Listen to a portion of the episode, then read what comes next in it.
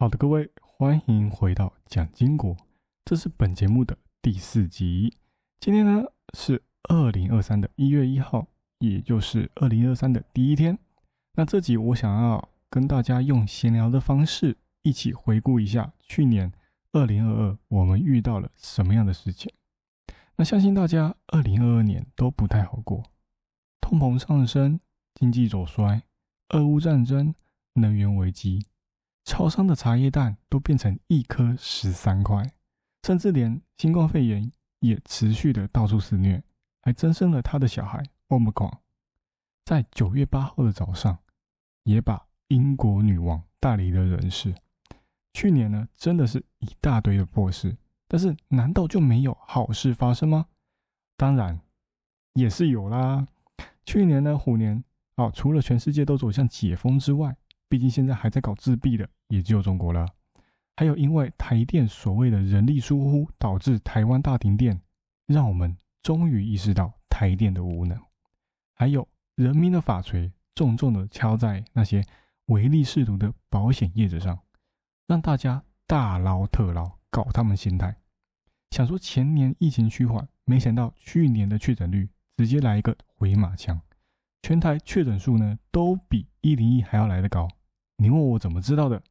我跟汤姆克鲁斯借会吸附在玻璃上的吸盘，然后就从一零一的头到脚拿着超长的卷尺在外面聊。啊，没有啦，开玩笑。网络上有数据啊，但是如果呢，能跟汤姆克鲁斯一起爬，我倒是蛮乐意的啦。总之啊，有确诊的各位，相信你们保保险金应该都拿得爽爽的吧？那虽说这一集是闲聊，但是还是要来轻松的带一下啊，去年到底发生什么大事？那在还没有开始之前呢，还没有订阅的朋友，帮我点个订阅，并且分享给你的亲朋好友。好，那我们就直接开始。二月二十四号，普丁脑中风，他以为他再次回到苏联时期，所以下令对乌克兰发起进攻，强迫乌克兰跟其余的四个地区举行不平等公投，直接光明正大搞黑幕，直接把他们给收起来，然后。还让士兵无差别攻击平民，我只是觉得说，干他们到底犯了什么罪？我知道上场的士兵也是无辜的，上面说什么他们都要照做。但是你他妈朝民宅射飞弹是几个意思？你们占领核电厂、毁坏基地台那就算了，战略目的已经达到了，人民甚至连武器都没有，只是在家好好的生活，突然。头顶就被炸了一个洞，家都没了，更何况是那些来不及逃走的住户。再来，因为这场普丁梦回苏联的梦而造成的战争，成千上万的民众惜家带眷，能拿什么是什么，徒步过边境。啊，为什么要用走路的？因为在边境要排队离开这个已经封了的国家的车潮呢，已经比去年、前年。货柜塞港还要来得严重，所以也只好抛弃车子，在其他国家的帮助下，赶快离开这个是非之地。我还看到有一个妈妈恳求边境警察，不管怎样也要把自己的小孩子送出去，甚至是自己留下来也无所谓。我看到那样，我真的觉得非常的揪心。就因为你是总统，你说了算，就能这样随便毁了上万个家庭？就像爱因斯坦所说的，只要有人，就会有战争。到现在，虽然有被乌克兰拿回一些领土，但什么时候才会看到结束的那一天，我们都不知道。只能期望赶快到来。不然说真的，是除了那些好战分子之外，没有任何人是真正渴望战争的。所以在这次看到中国因为疫情关到受不了而上街抗议的那些人。我觉得他们能在这种集权国家鼓起勇气去抗议，都是非常了不起的。他们其实并不傻哦，他们也可以翻墙看看国外的新闻。他们或许也知道自己的国家一直以来都在欺骗他们。他们也不全都是小粉红，整天五统挂在嘴上。他们其实也是渴望自由的，也或许他们是小粉红。但是在接触外面的世界之后，也觉醒了。而且在看到这次的战争发生之后，我也意识到，就因为你是不同国家、不同肤色、不同种族、不同宗教而产生出来的歧视啊，是多么的可笑！我们难道不一样吗？我来自地球，你也来自地球，难道你是火星来的吗？不是嘛？是不是？我们都是人啊，整天在那喊打喊杀是怎样？好好过日子哦，生活跟着马斯克一起为了生育去努力，不是很好吗？想要战争的，我拜托你去敲敲枪、消消火。敲完之后的圣人模式，想想看，战争可能会把片中的女主角给解决掉了。这难道就是你想要看到的吗？不对吧？是吧？那梨泰院啊，这件事情人挤人。挤到人没了，大家还是要注意啊！去到活动现场，如果太多人的话，尽量选空旷点的地方站，不然哦，太多人真的会因为周围都是人，然后受到挤压而无法呼吸。那中国新疆火烧屋的事件，因为那时候大白的护栏，而让消防车无法进去灭火，里面的人就这样活生生的在痛苦中走了。这边我们不怪大白，他们有政府的命令，所以不敢轻举妄动。这个我能懂。但是如果在里面的是你的亲人，你能忍吗？在同样的哦，也因为这件事情的发生，让其他人有勇气举牌示威，甚至到现在还有人在抗议的。我只能为这件事情哦，不是当事人，甚至是住在那边的人哦，帮他们加油。看到城管的第一时间，你们记得拔腿就跑，不要傻傻的以为他们不敢对人民怎么样。毕竟呢，你们的城管一言不合就会拿棍棒敲人，比流氓还要凶。合法打人，这就是他们的正义。所以自己的性命还是最重要的。那再来，伊朗，有女生在街上因为没有戴好头巾，就直接被当地的道德警察。给抓去，并且打到昏迷不醒，甚至呢送到医院还抢救不治。同样的这件事情也引起大部分民众为了女权而上街，到现在还在示威哦。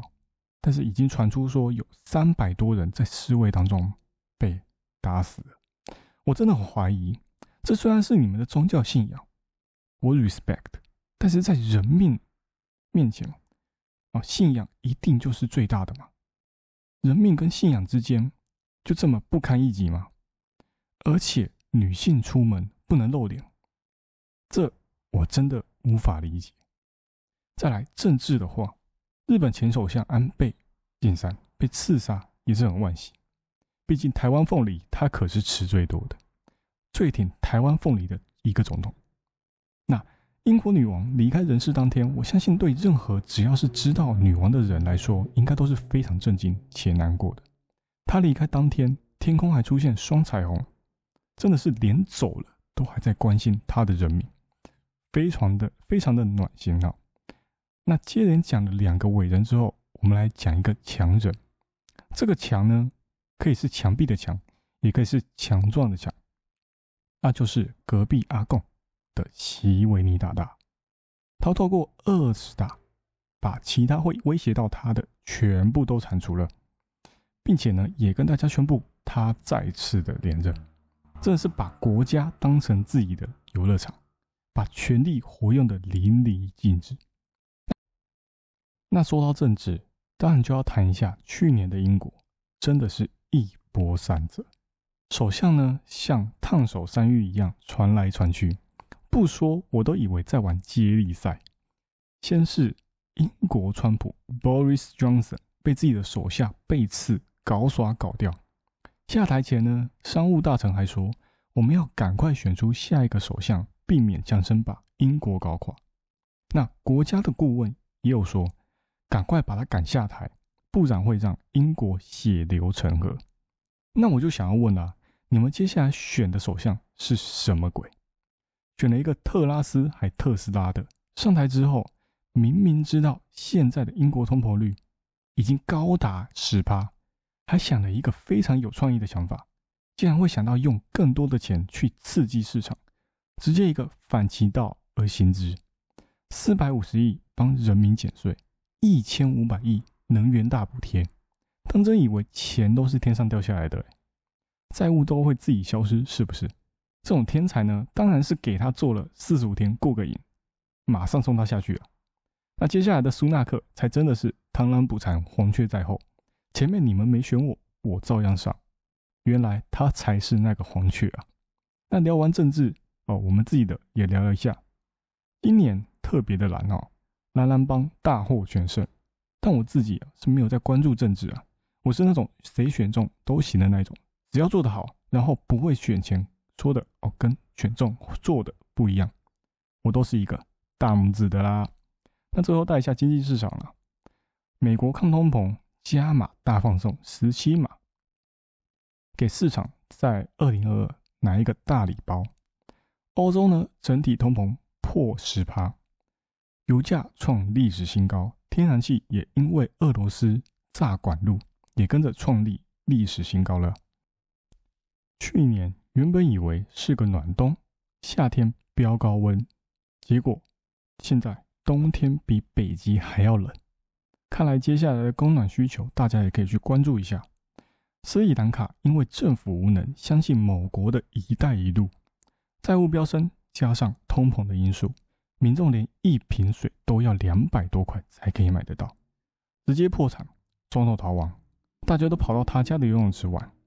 总统也不是不知道大家的困境，所以也特地的留了一池的水，让大家有水好喝。现在呢，也传出另外一个国家加纳，哦，停止支付欧洲的债券，就是表明说我没有钱还债了，我直接违约。看来下一个跳下水的。应该就是加纳的人民也说不定。好啦，祝各位新年快乐！希望今年能够越跳越高，不要像虎年一样被武松打了。虎年已经蹲得够低了，那就要在兔年跳得更高。如果喜欢我的节目，别忘了订阅下去，才不会错过每一集的更新。我们下集再见，拜拜。